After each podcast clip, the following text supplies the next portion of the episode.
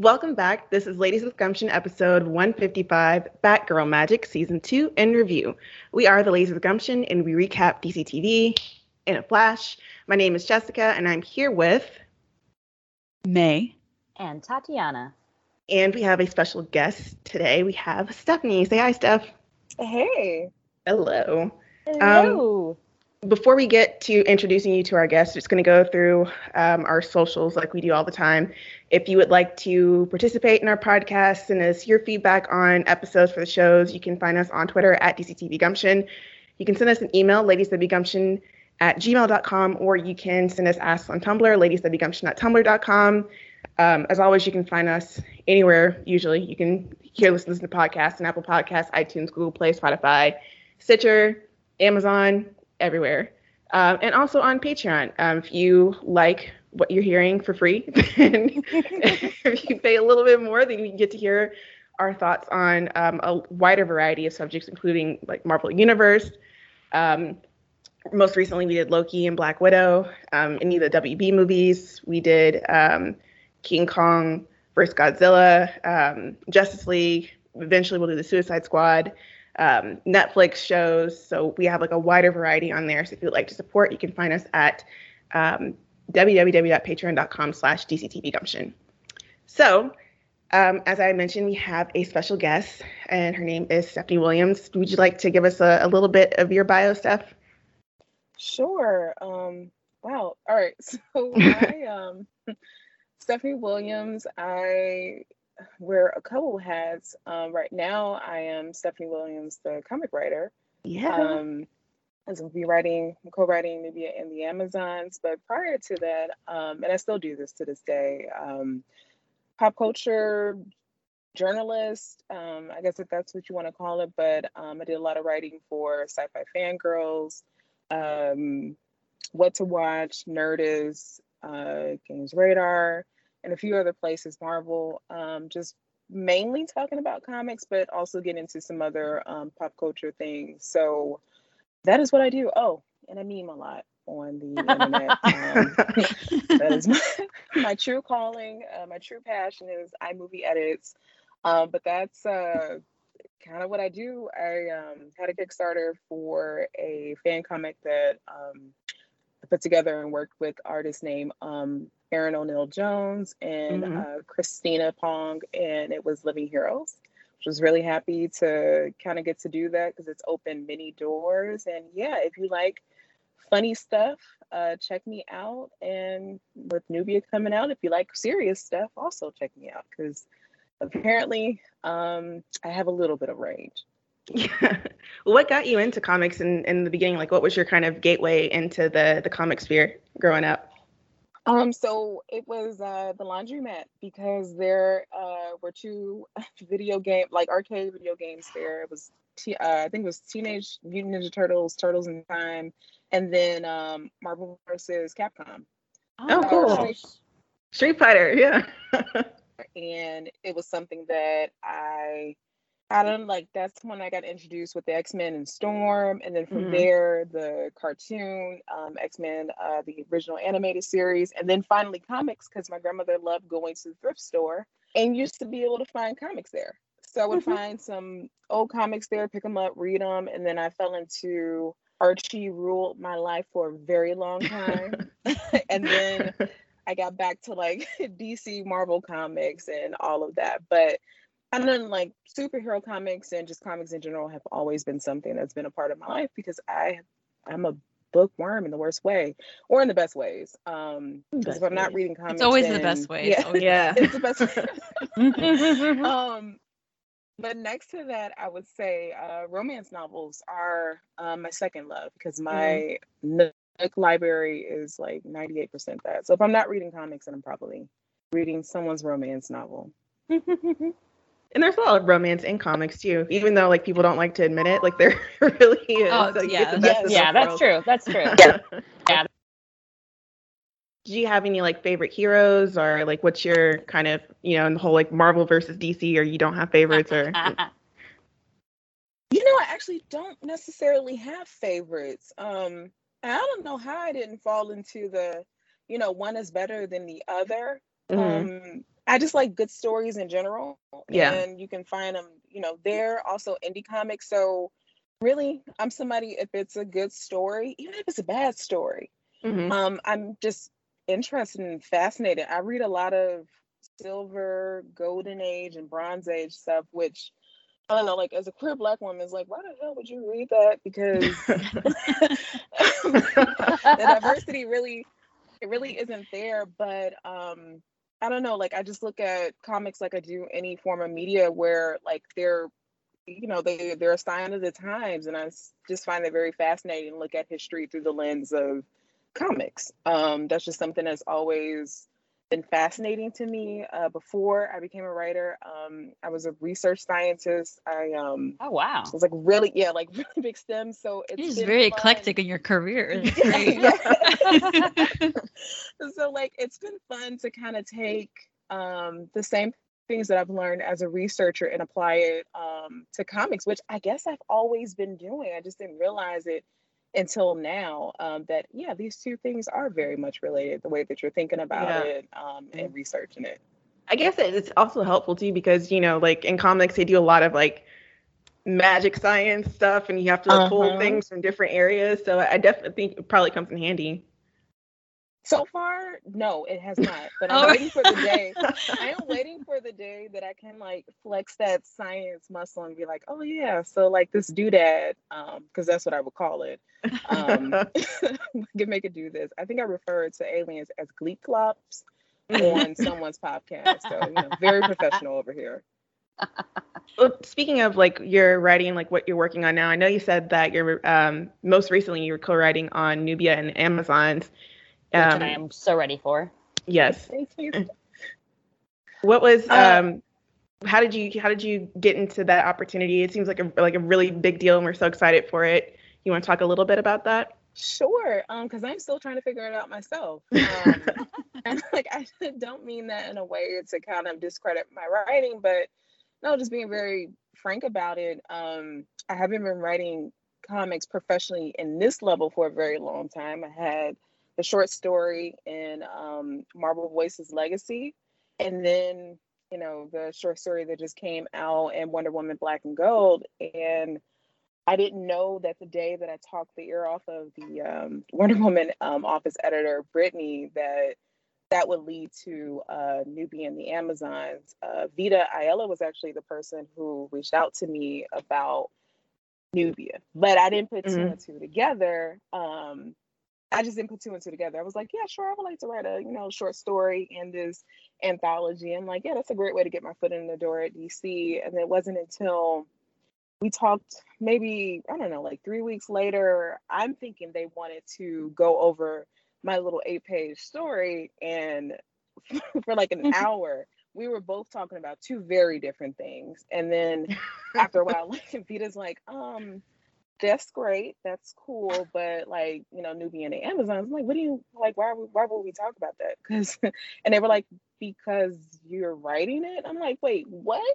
so, um, it never dawned on me that um, I don't know, like it just didn't dawn on me because I'm like, this is just a really huge project. Um, mm-hmm. he has never had a solo anything. Um, mm-hmm. Um, rarely appeared in the comics, so like it's a it's a huge thing. And also you know following um, in the footsteps of what L.L. McKinney was able to establish with nubia mm-hmm. earlier in the year in future state and also with nubia real one like that that's it's a big act to follow. So um, i'm really excited because i i love nubia or her lack of her lack of history because she really didn't have one. So it's actually been um, quite the experience to um, you know give her um the history that she's always deserved and right. um to to bring her out of, like out of Diana's shadow. Mm-hmm. Um and it, it's not like she's there because she wants to be there, but like mm-hmm. she just hasn't been in comics. So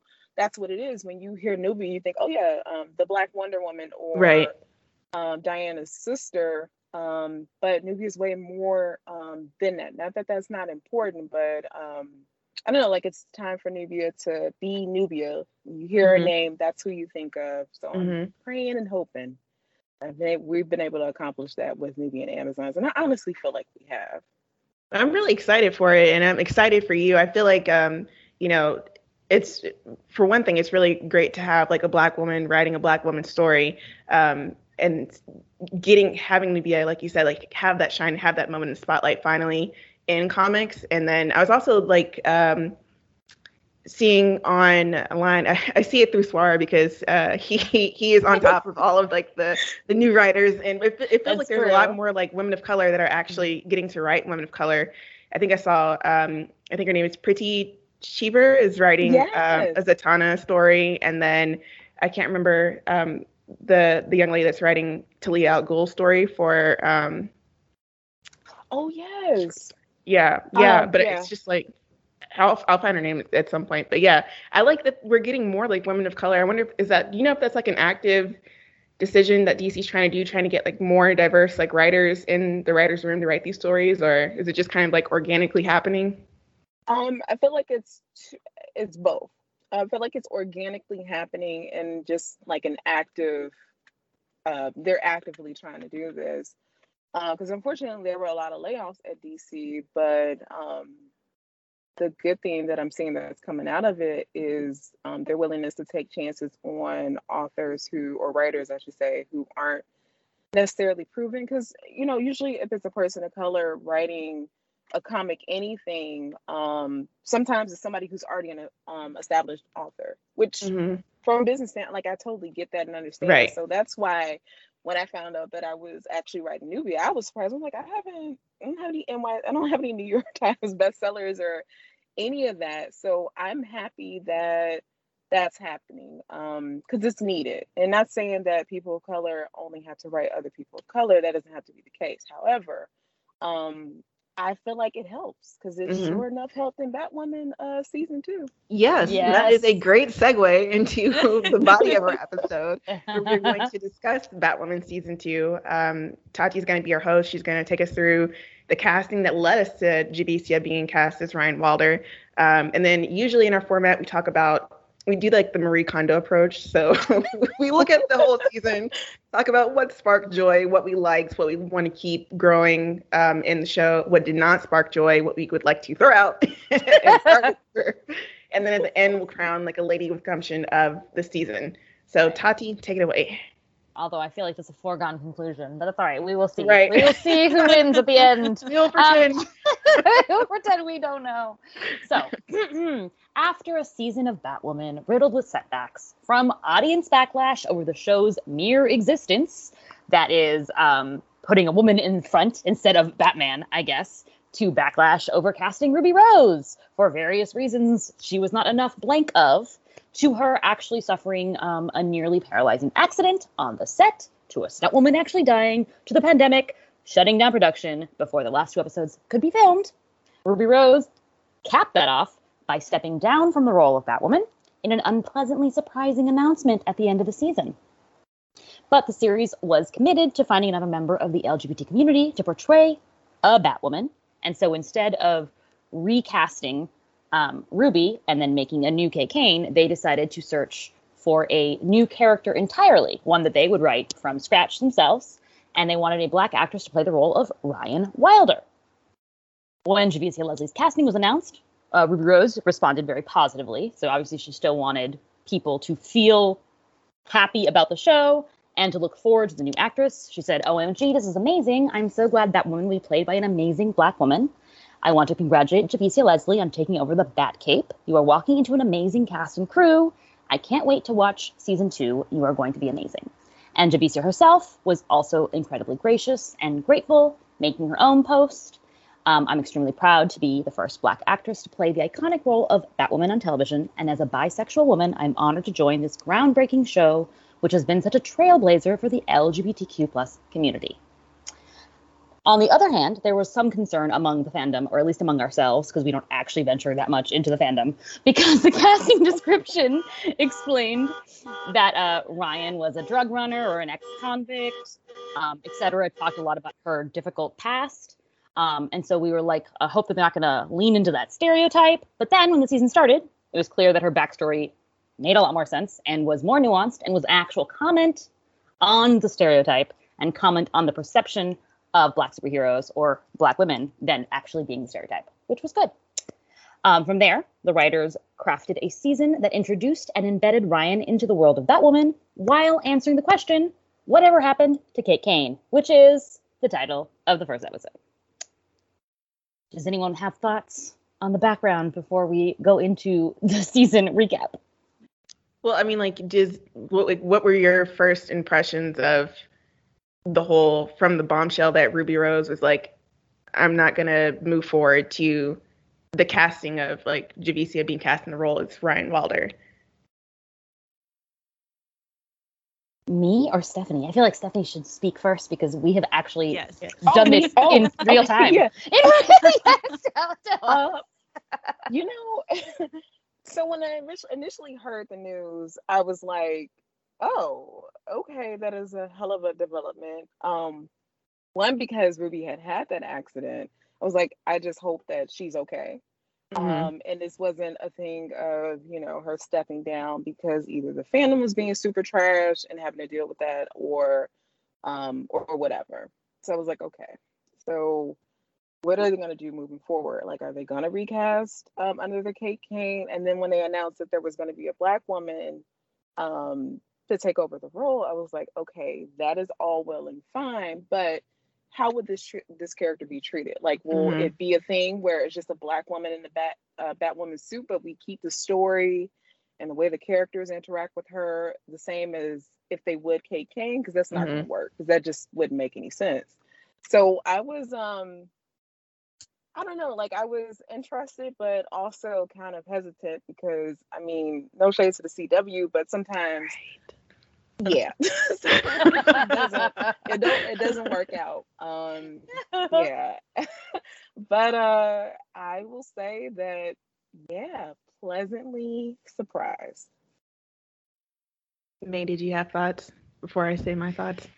No, I mean, I, I agree. I was also pleasantly surprised in how it turned out. I was really shocked when Ruby Rose stepped down. Like, it was, I mean, we were in the midst of lockdown and everything, so everything was sort of shocking at the time. And this was extra shocking because, you know, across the CW and the, the Arrowverse at large, none, none of the leads have ever done something like this where they had a role, it was clearly established, you were there for a season, and then suddenly you're gone. So it was really interesting i think for the first like after the shock sort of wore off to see what would happen. And then there was a lot of speculation about because we got the character description for ryan ryan wilder before they actually cast javicia. So it was really interesting to see like what people were talking about. And then when they cast her i felt like we were starting we were heading in the right direction. Um and i think because you know maybe because of season one like how it started off a little bit rocky and especially with the showrunner being a white woman, like how this would kind of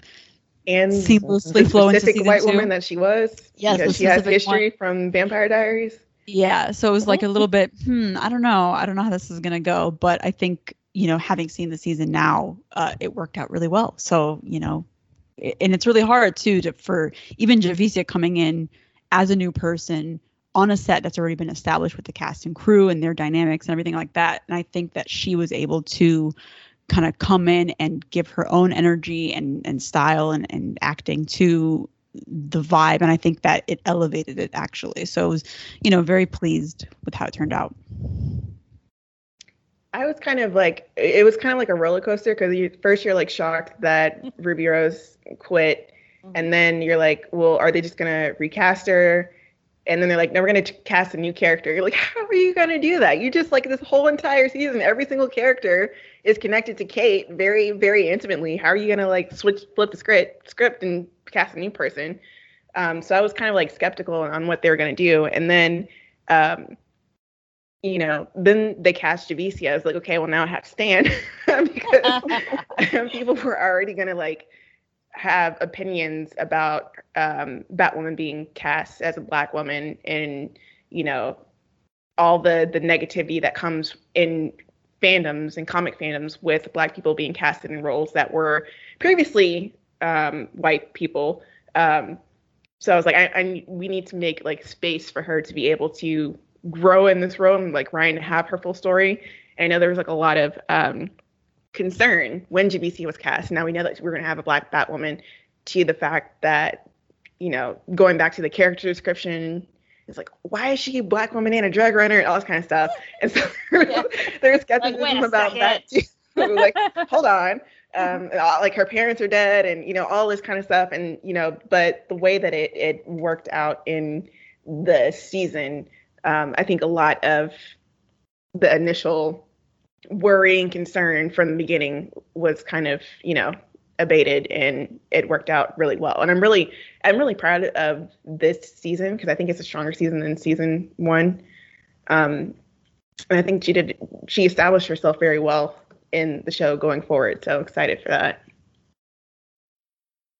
Yeah, definitely. I think that it was like considering how much was like against the show and against her at the start of her casting, um, it worked out uh, beyond my wildest imaginings. Uh, so I'm really excited to see where season three is going to go for her now that she is fully entrenched in the world, and that you know they are going to be adding characters to make it really her own. As we eliminate other characters, Jacob, that would hinder that that would hinder that process. Uh, um, so, season two uh, recap was actually a really horrible recap that I attempted to write and also copy. So, just we're gonna see where it goes. Just gonna fly by the seat of our pants. when, you. Thank you. When Ryan Wilder first discovered Kate Kane's bat suit, she had no idea how drastically her life was about to change. Given her difficult past, Ryan sees the suit as her chance to finally be powerful and no longer a victim of the system or of the tough streets of the city. While Ryan goes rogue in the shadows, Gotham grapples with their missing hero, believing Batwoman has fled the city after a public standoff with Commander Jacob Kane and the Crows. But Kate Kane's disappearance hits hardest at home, where Jacob, Sophie, Luke, Mary, and even Alice each struggle with the devastating news of her plane crash that randomly happened at the start of or middle of the episode um, in their own way. Meanwhile, the False Face Society tightens its grip on Gotham, distributing a perilous new drug known as Snakebite. Bruce Wayne, quote unquote, finds his way home to wreak havoc, and Safiyah surfaces with plans for revenge, as well as a new set of villains descending on the city. It's not long before Ryan realizes how much the symbol of the suit means to Gotham, launching her on a personal journey that takes her from fledgling substitute to confident Cape Crusader, from living in her van with her plant to chasing villains in the Batmobile as she grows closer with Luke and Mary. Sophie, meanwhile, stops taking the crow's crap and starts standing up to the snakebite addled Jacob, eventually giving up the job entirely and becoming a more active member of Team Bat, especially after discovering Ryan's identity.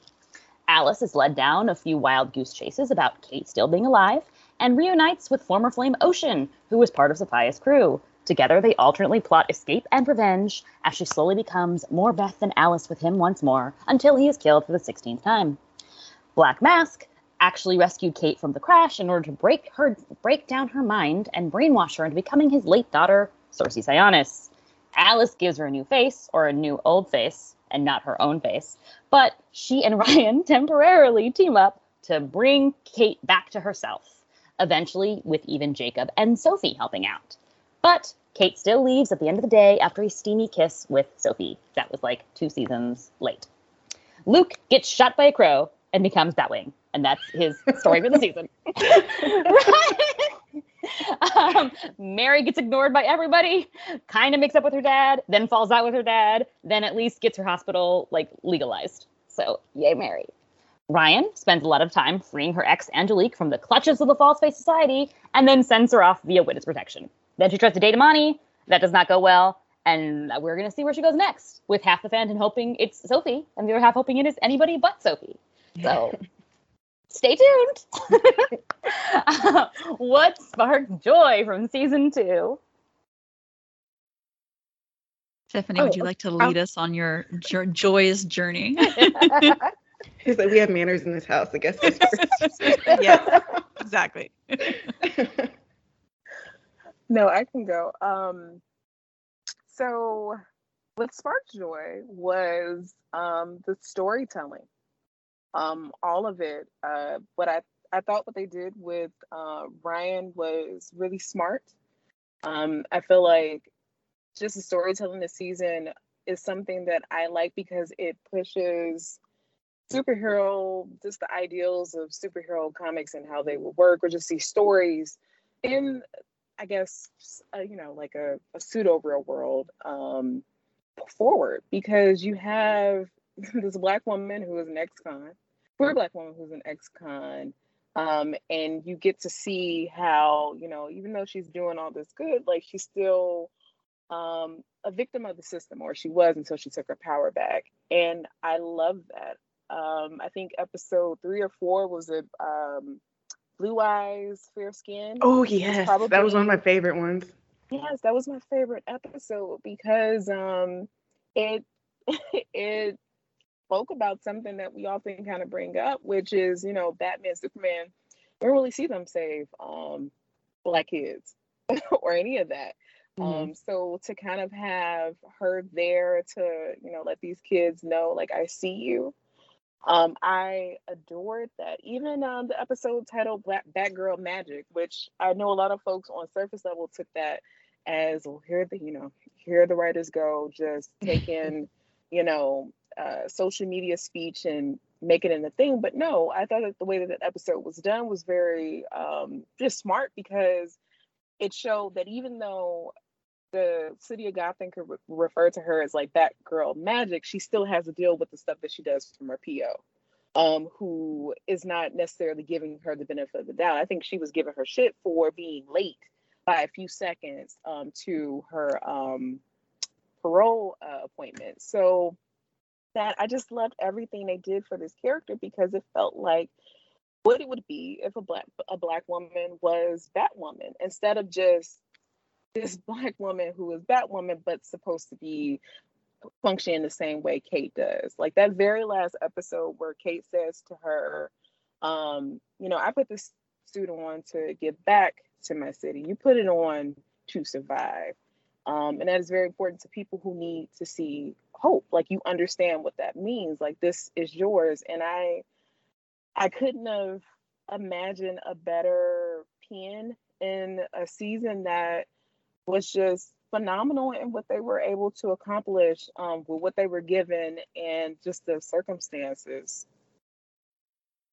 Yeah, and I think it was really, I mean, because the way that they started out the season with casting an entirely new lead, and the where we left off in season one didn't didn't leave any really room for them to start fresh in season two, so they had to kind of like craft this story together where it would make sense that Ryan would come into the story, and I think they actually accomplished that pretty well. Like I, I was really, you know, I have no idea how this is supposed to work, but they actually kind of pulled it off really well and um, for me like like you said like i, I like that um, they didn't write her as a kate kane like she's she kind of came from like an opposite because behind besides the fact that kate kane is a white woman and and batwoman she's also coming from a rich family mm-hmm. and she kind of just kind of fell into the bat suit and this kind of bat legacy um, and ryan doesn't have any of that. So she is just kind of the bat suit means something different for her and for us like watching her go through it. And the episode that you mentioned um, where you know she has to relive a traumatic experience from her past with the the candy lady um, it was so crazy to me because you know when that happened in her childhood it was around the same time that beth was disappeared like off the cliff and so you had that there's that like one moment where she thought someone was coming to save her, but they were actually looking for this little white girl that had yeah. disappeared and and raising money for that. And then that's parallel to the to the present time where there's another black child that's been taken by the candy lady. And here you've got like Jacob hogging all the airtime, asking a million dollars for his grown white daughter that disappeared. so I thought like just the writing in that episode alone was like really spoke to something that was um, real. It doesn't really get talked about a lot in media, and I, I like the way that they um, pulled in some of those stories. Um, some of like this, some of the statistics kind of stuff was a little bit corny, um, yeah. and I think like both times that that had like Ryan's first speech in the underground to um, Luke and Mary, and then I think there was another one that's like a hospital scene. Um, both episodes, I'm pretty sure, were written by Caroline Dries, and, and she kind of like wrote them like she wanted people like all of the the Bonnie fans and Vampire Diaries to know that she was paying attention during the Right. CW diversity. but it, I mean, it was still like executed well by the characters, and I feel like somebody in the general audience is probably like, "Oh yeah, okay," you know. So it delivered what it was supposed to deliver, even though it's a little bit kind of corny. But um, just in general, and like the, ty- the types of stories that they tried to tell, um, I thought it added a lot of depth and personality to Ryan and to like the Bat world. Um, and then I think also just how she was able to like work her way up and earn trust with um, Luke. I like that Mary was her advocate from the beginning. Um, that kind of growth as a little family unit. Um, I think there's a lot of dynamics that they they made it the writers made it harder on themselves in the beginning by establishing we're going to have a new lead but i think that they ultimately just pulled it off together and made a stronger season for it Yeah, I completely agree with that. I think speaking to the statistics part of it, you know, I agree that it was super corny at first, but at the same time, you know, for the audience, it's like you hear these statistics, but then what I liked is that they actually showed you how difficult it was as a black woman in the society to like she had to work twice as hard as anybody else to get you know to be heard or to get to do things where people were questioning her. Um so she really and like that episode uh fair skin blue eyes you know she had to fight to be seen even. No one was looking for her. So i like that they actually showed us the story versus just like giving us the st- statistics and leaving it at that and not actually doing the work. And i really think that they did do the work um this season in terms of like how they laid out the story. I think ryan came out of the gate you know really as a strong character. Uh, she it was really hard to establish because you already knew that there were going to be a lot of comparisons to kate kane but what you can appreciate about having a completely new character is that there's not going to be any comparisons to her comic book counterpart or who she's supposed to be and, and whatever. So it was really nice that they got to kind of like they had a blank page to write her as they see fit for for who she was and, and who she was going to be and the relationships that she's going to make and create. So it was really nice to see that overall. And I think that in terms of because we saw the Arrowverse even like do different storylines with regards to Black Lives Matter or at least like police stuff and things like that. And I think that Batwoman was in a situation where they got to pull that off a lot better Mhm. because of the fact that they had a black woman as the lead and they had like generally you know a larger black cast as well.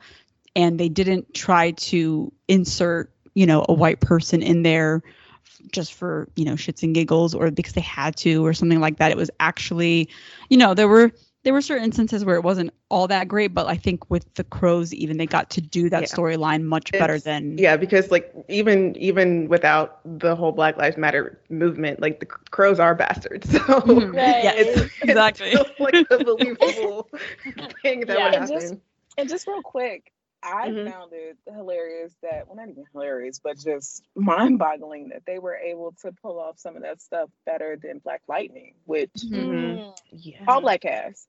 Um, but some of the uh, thing they did was like really cringy. Um, so I don't like that. Just kind of blew me away that Batwoman was able to pull that off better than them. So Mhm. again, Yeah. Writers' room, uh, y'all did what y'all needed to do. yeah Yeah, for sure. And we talked about this uh, a couple of times too, in terms of like Black Lightning putting it out there to kind of engage with the trauma of it, but not actually adding to the conversation. It was like trauma Yes. porn. They would use Yep. like the real people, and I'm just, you think about like what if Elijah Wood's family is watching that, or what if like Beyonce's family is watching that, and you know it's just like trauma for the sake of trauma, and there's no kind of story behind it. So I, I definitely think that Batwoman did a little bit better, uh, a lot a bit better actually. yeah, I think that what I liked a lot was how Batwoman, especially in season two, but they they still did it in season one with different issues. Obviously not with racial issues, but in season two they really wove it into um, every episode, and not in a hit you on the head or the hammer kind of way, Right. way Yeah. but just that it was part of the world, so that you didn't have this very special episode. Today we're going to talk about racism, even though there were episodes that clearly were like the designated racism episode. It still felt believable sitting in the same world as the rest of them because they had already done, like you guys said, the work to show how Ryan's life was different and why it was different, right? And how Ryan's experiences led to her wanting to involve herself with the kinds of people or like the stra- the social stratum of people that Kate never even interacted with in season 1. Right. And not because Kate was a bad person or whatever, you know, or, or because the writers just hadn't thought of it then because they didn't have a black woman as the lead, but in the world just because that's who that's who Ryan knows and who she sees herself in and wants to help, which I really liked. And of course, you guys already pointed out the um, blue eyes fair Fair skin, epi- yeah. fair skin episode that was that was really good. Um, I think that the you know Luke getting shot um, series of episodes um, was a little bit like maybe like cornier. It had like more cornier aspects, but it still did what you know. I loved the Mhm. nuance of the arguments, like with Sophie and um, Luke and Ryan, just in terms of like how you're gonna come at the system being broken, right? Like Mhm. how do you interact Yeah. with that? Uh, respectability politics, all of that was really important, Right. and it felt you know like a believable argument that someone might have um, because you know even even just because you are black or just because you are one thing doesn't mean you're going to have the same viewpoint on how you deal with that in your life so that was really nice um, also i just really i'm alone in my little rowboat uh, shipping the ships they gave us in season two. I actually did enjoy. I enjoyed Alice and Ocean, and I enjoyed Ryan and Angelique. I was all alone. No one was with me on this. I- okay. I'm I all We enjoyed Ryan and Angelique. We did tonight. not say that we didn't enjoy Ryan and Angelique. Alice and Ocean, that's a different story. Do you have any like favorite ships, Stephanie? Um, you know, it I was take it or leave it. Um, I wasn't swayed either way. I don't know, like it was it was fine. Like I did it, if anything, I'll say I didn't roll my eyes each time either ship appeared on screen. So for me, like that was that was cool. And by the end, before Ocean was killed, I was like, you know what? I get it. Mhm. and and the same thing with um Ryan and Angelique or Angelica. Angelique. Yeah. Wow. Okay. Very me French of her. Yes. I know. um, but I, I maybe I felt more invested in their um relationship than anything. But you know, it was for again for like the CW and just superhero shit in general. Like it was, they were they were real fine. I Yeah. think they did a good job of making them like formative relationships without necessarily writing towards the end game, right? Yeah. Like all Yeah. the times you're always focused on like what is the end game going to be, and in these like both had an expiration date, and they weren't really like shy about making you think otherwise. but it still like was crucial for Ryan's backstory and like introduction versus Alice's development, right? And like how we're going to get Alice sort of not back to square one, but back to a place where we can still use her. Because otherwise, she's gonna just be like, "Okay, I'm gonna go live a normal life with Ocean. See you guys later." um, so yeah, I thought that they did a good job with that. Um, and overall, considering the competing interests of like we have to tie up the Kate storyline with we have to make sure people are invested in the Ryan storyline. I think they did a really good job with like having Ryan worm her way into everyone's heart, and anyone whose heart she didn't is gone now. so it works out. as they should be, we don't want anybody hate watching the show, you know. Right. yeah. Um, and yes, and, and Jacob Kane would certainly. This is certainly a show he would hate watch, so that he can tweet about it afterwards. Be like, these stupid vigilantes don't understand. Um. So anyway, what did not spark joy? You know, I'm not sure. Hmm. and not that I Hmm. wasn't trying to be critical. I think so. Of course, some of the cornier things and a little heavy-handed stuff um, would annoyed me, but I think because my expect expectations were just so low, I just I I was just like so pleasantly surprised that I was willing to give a certain you know pass to some stuff that I might have been a stickler for. Um, yeah, I'm sorry to disappoint, but like I and like usually and, and it might require me to do another full rewatch of the season all the way through, but I mean for what they were able to pull off for what they were given, I just I don't have anything bad. I'm so sorry. How dare you? No, no apologies. that's that's pretty great actually. I think overall, Um, yeah, they did like there's there's not a lot to be upset about. Um, I think they they did the best that they could, like I said, with the season that themselves up to have. Um, I some of the what kind of if I had to say something that did not spark joy, um, m- maybe like some parts of the Kate plot were stretched out to extremes. So, you know, we have like what happened to Kate Kane for eight episodes, and it's like, is she alive or not? Let's go to Coryana. And then, no, she's not. And then we find out, yes, she is. And then we don't see her again for another like six episodes until the very end. Um, so, you know, and I feel like um, I, I feel like I didn't realize this as much in the beginning, but um, it was kind of in a lot of people fandom like it seems still more about Kate than it is about Ryan. Sometimes like Ryan's story gets overshadowed or involved too much in in Kate's story and what happened to Kate and how are we going to save Kate. Which I mean, for me, it's understandable just from the fact that we didn't have like a good clean the writers didn't have a good clean break to set up Kate's leaving, so it has to be kind of dragged out. Um, and if anything, I was worried that once we got, you know, found out that Kate was alive and that they cast Wallis to play her, and there's a possibility that they could save her. Is she going to stay? Is she going to go? And that's probably what made me the most like anxious about, you know, Mhm. you said that you've given it to Javicia. Right. There is no takebacks.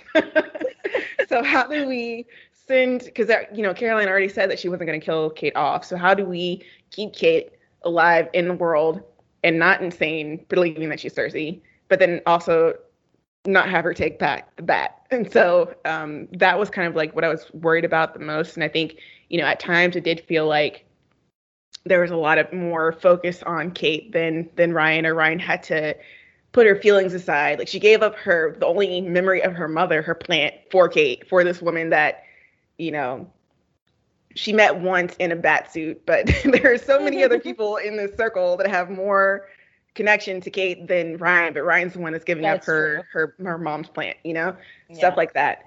Um, and then of course, all crows are bastards. Like Jacob, Kane, and the crow plot. Um, you know, we, would have like moments of Jacob did a good thing here, but they were overshadowed by like Jacob, I hate you so much.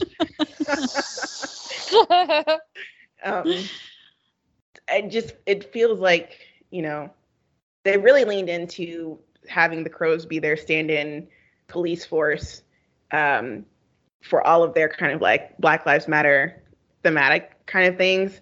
Um, never liked the crows. Crows are really bad in season one too, um, just morally. And I feel like because someone got mad at me because they thought that I didn't like Sophie. I'm like, I it's not. I don't dislike Sophie. I dislike that she has to play crow representative and right. um, stand up Yeah. for an organization that doesn't really stand up for her. Mhm. So it was like I should put that in my spark joys. It was the happiest day of my life when she quit. yes. she she doesn't have to wear the ugly suit anymore. She can be free. Yeah. um. So yeah, that that'd probably be my massive like dislike. But I was supposed to dislike them anyway, so it's fine, I guess. Right. Yeah. You were supposed. Yeah. With yeah, for sure the crows and, and Jacob specifically, just because he went back and forth a lot on like every time he got some character development about regarding his family or his personal emotions, it's like he takes 10 steps back the next episode. It was very frustrating to watch. And I think that because the writers weren't really focused on him for obvious reasons, because there were so many other characters that were more important than him, but it did get frustrating because, you know, in other shows you have like the parent figure sort of have multiple connections with different characters and it didn't always feel like he had those strong connections with everyone um and in terms of i think my biggest thing was also the certain dragging out of the kate story for sure and i think that that i mean in in hindsight obviously you know looking back at the season i think that they did what they had to do in terms Yeah, there's of not much they the could have done story, about like yeah. yeah. not putting Kate in there so and having her to, be like the cloud. focus- Exactly. Right. So they had to like focus on her somewhat to write her out of the story that felt authentic to, you know, what they could do with it really. Um and that at times did overshadow Ryan's story, but I think that overall it was, you know, she had a pretty strong uh, entry into the show regardless because she got to build those relationships that Kate sort of had with everybody. I think my main quibble with those relationships would be that, you know, at times Mary and Luke were so focused on Kate that they neglected Javici or they neglected Ryan because of Yeah, that. more so Luke. yes, more so Luke. Luke was Or Luke was a bad cop to Mary's get good cop. anything in the first place. yeah. That's also true. um, which is another thing because I I was expecting more of his story with regards to his dad and that whole mystery that they um, included in season one that they did not deliver on in season two. So maybe we'll get more of that in season three. Um, but yeah, like those are like I mean minor things in the larger scheme of the season. I think that the season just did a generally good job at laying the foundation for you know Ryan moving forward and setting up a story where all the characters are now connected to her in some way. Even Alice, who was so focused on Kay before, so it was, it's hard to like really find no joy in in a lot of those things because they were also there for a reason. So, but I think they did an overall great job. I agree. I I think that overall, like the structure of it was really good, and you know the payoff, the emotional payoff for me was really good.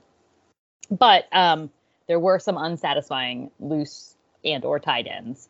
Like Jacob as a whole was a very unsatisfying. I feel like there was so Yeah. many directions it could have gone.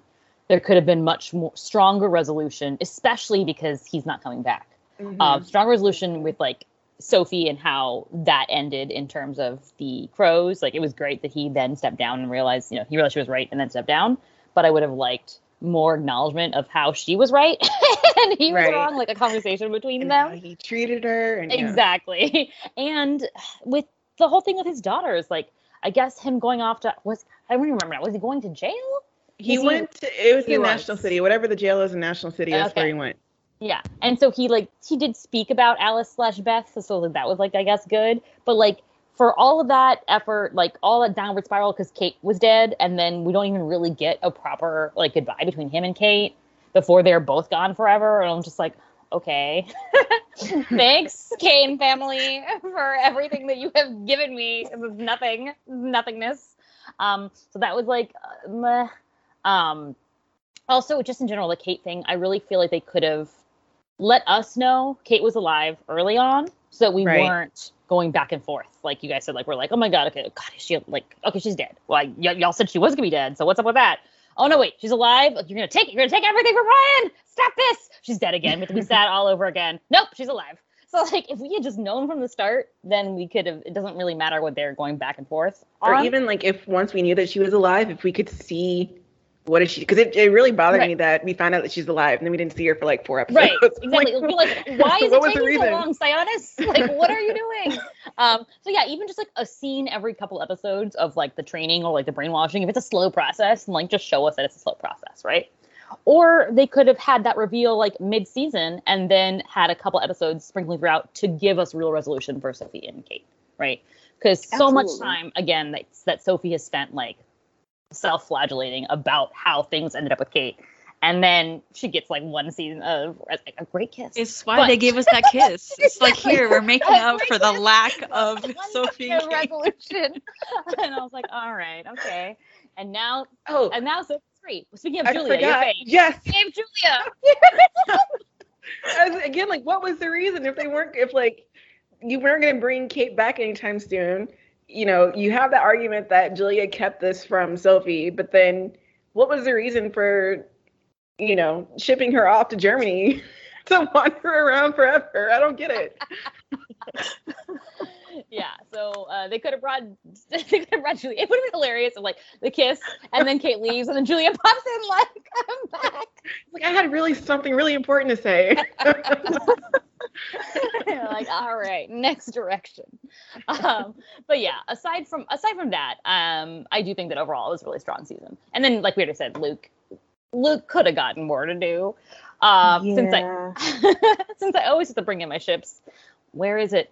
Where is Oh, Luke and Camel Mary, Fox. Caroline? Where is Camel Fox? you said it was coming. She always says it's coming, but it, it does not look like it. I'm not getting my ship. I just Um, remember that one time, like when he, she was like, it was like perfect ship worthy moment with her like falling from the rooftop being pushed off, and and he like catches her, and instead of it being like a swoon thing, she's like a, what are you doing here? like what? And It's Right. like that's the wrong reaction for my ship. Just don't want to be serenaded, you know. I guess. This is like a Shang a Shang Chi spoiler for everyone, but you've seen in the in the previews, right? Awkwafina is like his bestie. Okay, Mhm. so like that was giving me the Hamill Fox vibes, and I was Oh, like, gosh. oh, here's another one, another one. So anyway, that is all. um. Next on our list of things to talk about, I should remember this because we always talk about the same things. What, um, you know, what are you most excited about in terms of setup for season three? What do you predict might happen in season three? Ooh, okay. So I is Poison Ivy coming to Gotham? I hope so. Because All right, all right. yeah. It's e- it's either it's either her or someone using her plant right. power. So I don't know. so I I don't know, like I'm hoping that's it. I I mean, I know this is real left field, but like I would love to see a Catwoman appearance because I Oh, wanna yes. Oh yes. that cat in that way um i would be interested in. I don't even know if that would be a thing but i would love to see it. Um but really i am interested in how ryan moves forward. Now that the kate situation has been put to bed she's officially batwoman now so what does that look like? Uh, the community center are we Mhm. continue to you know do work there um i love the introduction of sophie's sister Yeah, Jordan. Yeah, so I'm, you know, I'm kind of curious as to like, will they continue to have like, you know, we see these. Actually, the relationship between Ryan, um, uh, Sophie, and then also her and Jordan, just black women being friends. Like, I want to Mhm. see how that looks if they do anything with it, and also Luke now that he's Batwing. Um, what does that look like with uh with Batwoman and um, what is Mary's role in all this as two of them are out on the street and she's back at the Batcave um or you know they're I wonder if um, Sophie will take little over the place. Batcave.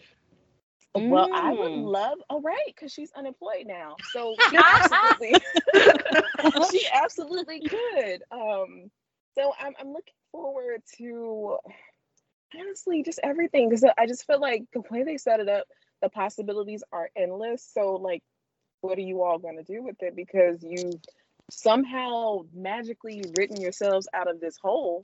So um, now that you've accomplished that, I feel like you know after you beat a video game, you get to go back and do a playthrough. Like, what does that look like now? Mhm. Yeah, that's why I keep calling Batwoman season two or season three, season two, because to me, like Right, it's season like one the started last season has begun. Yeah. yeah, exactly. So yeah, I'm really excited for it. But I agree, there's a lot of possibilities. I mean, I'm really now that they've cast um Ryan's mom and her Oh my God, I half brother, like I'm really excited to see like what that relationship looks like. She knows her mom's alive now after thinking that she's been dead all this time, and like how does this mom who is actually in existence right now compared to like her adoptive mom and those conflicting feelings Oh my gosh, yeah. all of that. So like I'm really looking forward to kind of like the family drama of it all. Um and because I currently crack ship Sophie and Ryan, I would be looking forward to seeing like their continued fri even if it's just friendship, it's fine, but just their continued relationship because I think they started off on uh they had a rocky start at first and then they sort of began to trust each other and they really they had a really nice evolution um over the course of season two. So I'm really looking forward to where that goes in season three, just in general, especially now that Sophie is not a part of the Crows and she's a free agent and looking forward to seeing like what she gets up to because I think that she really had a strong um, over uh, arching story last season. And definitely Batwing because I feel like maybe because we're getting Batwing now, we're gonna get more about Luke and his like what's going on with Luke, his family as well. So Right. all of that He gets to get out of the so Batcave. Yeah. Mhm. Get some fresh He gets air. to see the light. Maybe Stephanie will come back and he'll actually go out somewhere. Oh, that's right. That's right. Yeah, I oh, think right. that's I like forgot he got her got her number. yeah. Yeah. And I think like it's it's good because I don't think and I think Camrus has said this that it's not just like a you know one shot. He he knows all the bad stuff. It's going to be like a journey for him too. So I think that will be kind of cool to see that it'll take probably you know throughout season three for him to build up his confidence. And it'll be kind of like a cool little role reversal because now like ryan's in like the mentor leadership seat and trying to like teach him the ropes. So i'm excited for that. And like you said the most interesting dynamic for me will be ryan's mom and her brother and her like figuring out who each other are because alice is like dropped like the bait right now but you know to get out of jail but it's probably going to take some time to get to like the realization and, and meeting them and it, i think it'll be like interesting like from ryan's point of view because she suffered like all her like all my life i had to fight right, she right. suffered gone through like the foster system and here is like the person that is her mom Mhm. rich like Kane level rich Mm-hmm. with her half brother and um you know this could have been her life. So it's kind of like you know what the grass is greener kind of thing. Like this could have been me um, if not for her mom having done that. And like so i'm really interested in how that dynamic will play out and how it will affect like ryan and and you know how she feels about the way that her life traje- trajectory um, came out and then like you said with the villains i think because we got just like poison ivy but there's like a lot of other little hats and tricks that were floating in the water um, to be picked up by some new villains um, in season three. So that'll be kind of fun to see um, more of that kind of come into play and, and who will ha- be like the new big bad or whatever. I do hope Bruce comes back. Now that we have like a face for Bruce, Right. it was We a need him. We need like, and we got like Ghost Bruce when Luke was talking to him and he's like in Yeah. limbo. So um, I know he's like missing or whatever, but we could you could still do like a lot of stuff. If we're getting more Luke, there, there could also be flashbacks. We could cast Luke's dad and get to see Mhm. some of that dynamic. So there's a lot of places that they could go. So that's really exciting. It's so funny for Bruce to just like show back up in Gotham after Kate went looking for him. It's like yeah. What's going on? Right. You'd be like, okay, it was just look. Oh, maybe I should go catch up with her. All right. See you guys off screen. Um, I mean, I like you know, I agree with ev- all of your like desires and hopes for season three. I will just add, like, I'm really excited about Renee Montoya. Um, Oh, not only God, not only because like as always, I'm like, who who's her ship gonna be? Is it gonna Is be it Ryan and Renee? Is it Ryan? Sophie and Renee? I can't wait to find out. But aside from that, aside from that, I do think that it, it's a sign that we're gonna get to more of the GCPD for real instead of the crows, right? Obviously, because Jacob was like shutting down the crows or whatever. So now we're gonna get to see like what the actual law enforcement in Gotham is like, which is not an angle that we really tackled yet because we've too, been too busy with the private security of Gotham. So uh, now that things are back to like whatever status quo that we've never seen before in Gotham, they'll be interesting, and how Renee plays into that, and what her relationship to uh, the Batwoman, the Bat Signal is going to be, right? And and also because we no longer have Jacob, so we no longer have a kind of like Gordon equivalent. Now, presumably, that will be Renee. And what does that dynamic look like when it's a woman? So, there you go. That would be my addition. now, for the. Uh, oh, wait. Do we have any feedback? Did anyone say anything about Batwoman this season? Or were they like, no. we already said everything that we could say? we already said all the thoughts we have to say. yeah, exactly. Because we already done that one all season. But this is the recap. So, um, and now for a big surprise, a twist of fate. Who do you think was the lady with gumption of the season? Gumption in all its forms, right? As long as it means Yeah. most proactive, most ambitiously brave, etc. Words that you could sub in for gumption.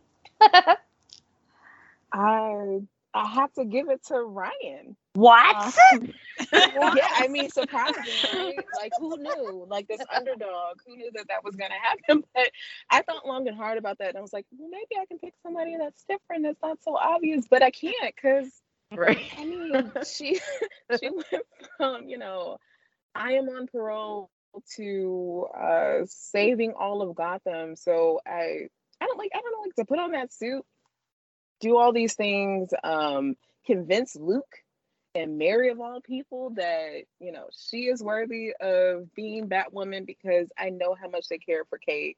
Mm-hmm. Um, and it like the way that she was able to like win them over and by the end like you really felt like they were a little family um Mhm. ryan. But runner up to sophie for figuring it out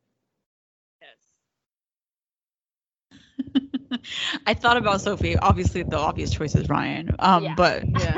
Sophie for kind of like Divorcing- Yeah. divorcing Silver from medal. the Or crows. if you were saying the non-Ryan LWG, right? You have Ryan, and then you have the non-Ryan. the honor honorable mention. yeah. Sophie. Sure. Continue. Yes, Sophie is like divorcing the crows. That was her identity for a long time. She was very, you know, this is right and this is what's going to happen. And now she's kind of like floating and trying to figure things out, which is very, very human. And I'm just very proud of her. so, yeah, honorary mention to Sophie. But yeah, Ryan kicked ass in general, not just physically, but like she had a great emotional storyline. She got to do so much and kind of endeared herself to the characters and to the audience at the same time, which is no easy feat. And I think that she just did a great job overall in kind of embedding herself into the show and being such a moral compass as well as someone who's willing to fight for you know the community in a way that kate can't.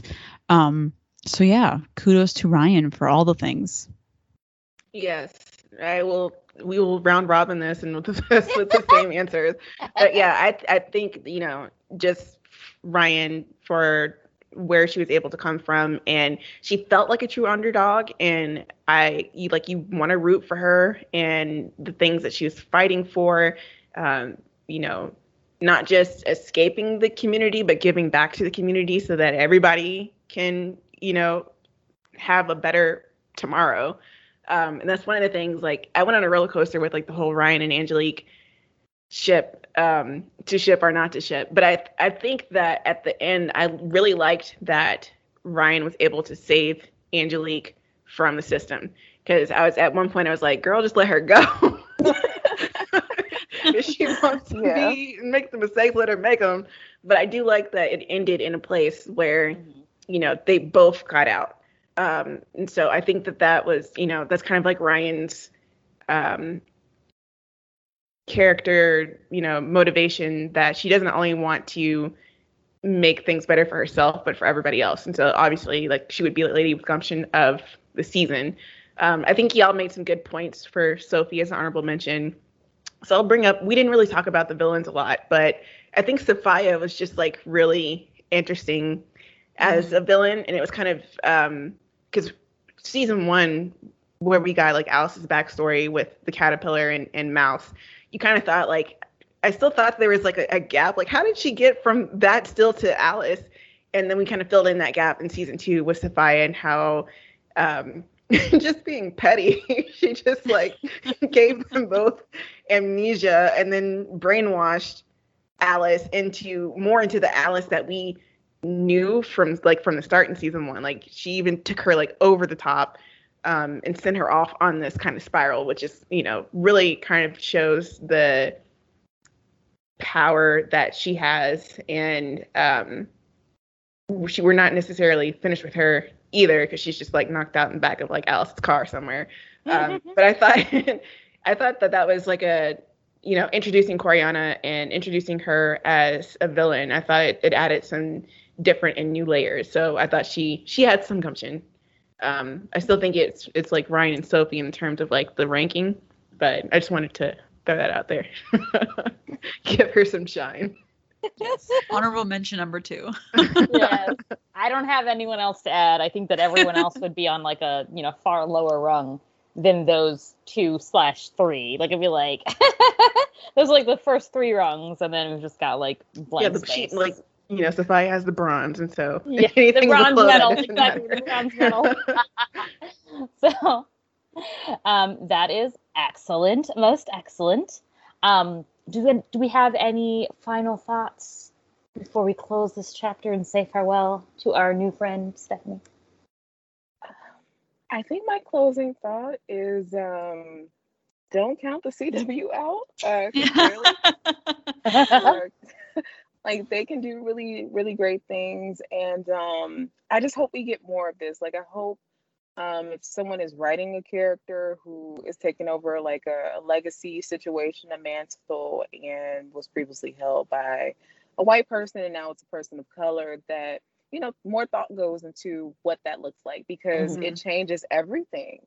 Um, and I just feel like if you're able to at least consider that and you know kind of shape and mold the story from that character's vantage point, then good things should happen because Batwoman season two proved that all the way. I went back to watch season one because I hadn't watched it. Um, so I, so I was a season twoer, and went back to season one, and that just made me more in awe of what they were able to accomplish. I I don't know, maybe because I'm on the I don't know, like I'm trying to like put together a story too where Nubia is taking over as queen of the Amazons, which mm-hmm. been taken by Hippolyta. When I think about that, her and the way that she rules was going to be completely different. Even though they're Amazons and race doesn't necessarily work in the same way that it does in uh, man's world. Mm-hmm. You've been in man's world, so that would mm-hmm. have some effect.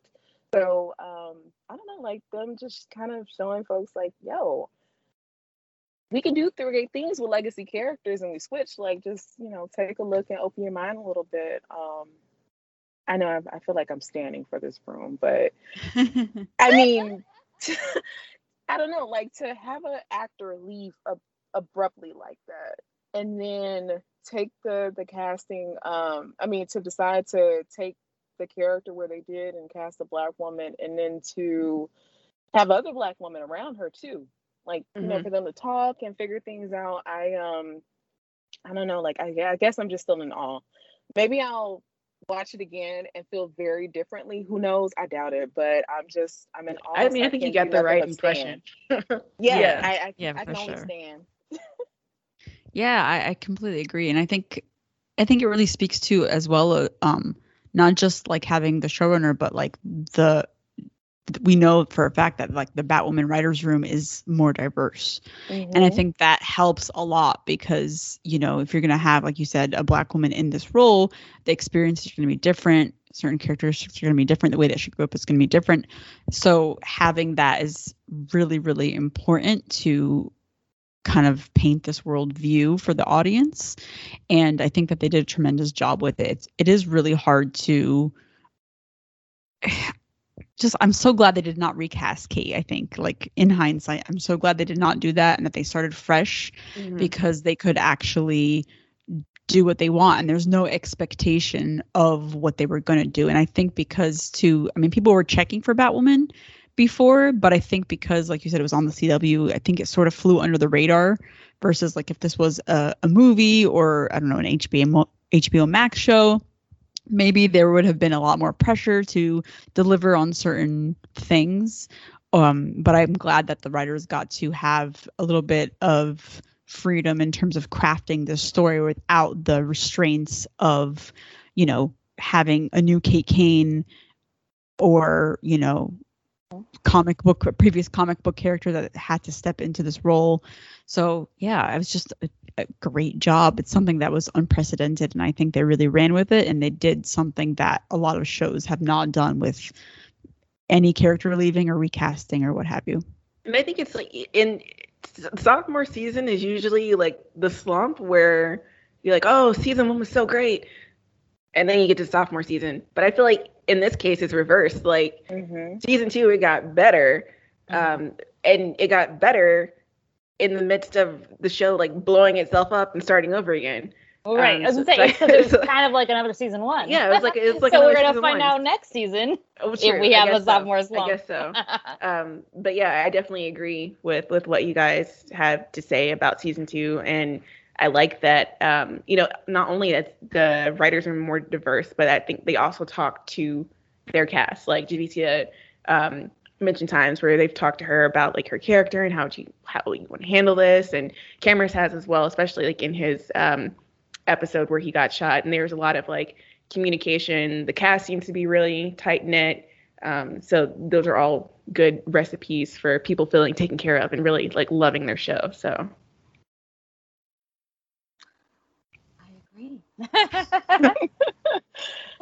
I don't really have anything to add other than just I commend Batwoman for having taken this plunge, you know, taken on that adventure in the first place because they didn't have to. They could have just recast Mhm. Kate Kane. Wallis was available. Like she Yeah. was available from the start. She didn't have anything Exactly. going on.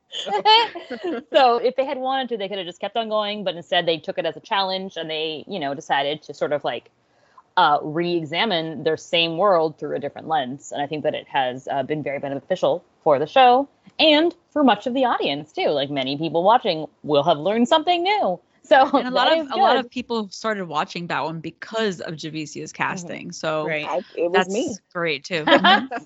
There you go. She's like, I'm people. I'm I am people. um, so yes, we are very excited for season three, and cannot wait to see what the show brings, what uh, Ryan's expanded world will bring, and whether or not we will get to see Poison Ivy and Catwoman. So fingers crossed. Stay tuned. In the meantime, you can come back and check us out at Ladies W Gumption at Twitter, not at Twitter, what am I saying? At gmail.com or .tumblr.com at DCTV Gumption on Twitter. And obviously, Ladies with Gumption, wherever podcasts are found. Thank you really all. quickly, no. Steph, do you want to drop your socials? yes, Sure. and and tell us when them. you know Amazon the Nubia is, is coming out. October, right? Yes, October 5th. Um, Nubia and Amazons will be out. So it's a mini series with six uh, issues. But for anybody might might feel a way about that, you know, um, I'm not saying that it's the end, but I'm Mm, also, yeah. So just you know, patient. Um, and then also, um, you can follow me on Twitter, Instagram, and now TikTok because I, for whatever strange reason, decided to go over there. Um, you gave in. yes, I did. But you can follow me at Steph underscore I underscore Will on all three. Why that is my at, I don't know. I didn't know that my social media app was going to be a thing that I had to like for job purposes. So that was not well thought out. I I actually like it. I thought it was like, clever. Thank you. I thought I was being clever um, at like 22. So I was like, yeah, this is cute. Wonderful then. Thank you all. and good night, morning, afternoon, whatever your time of day is. Bye, everybody. Bye. Bye.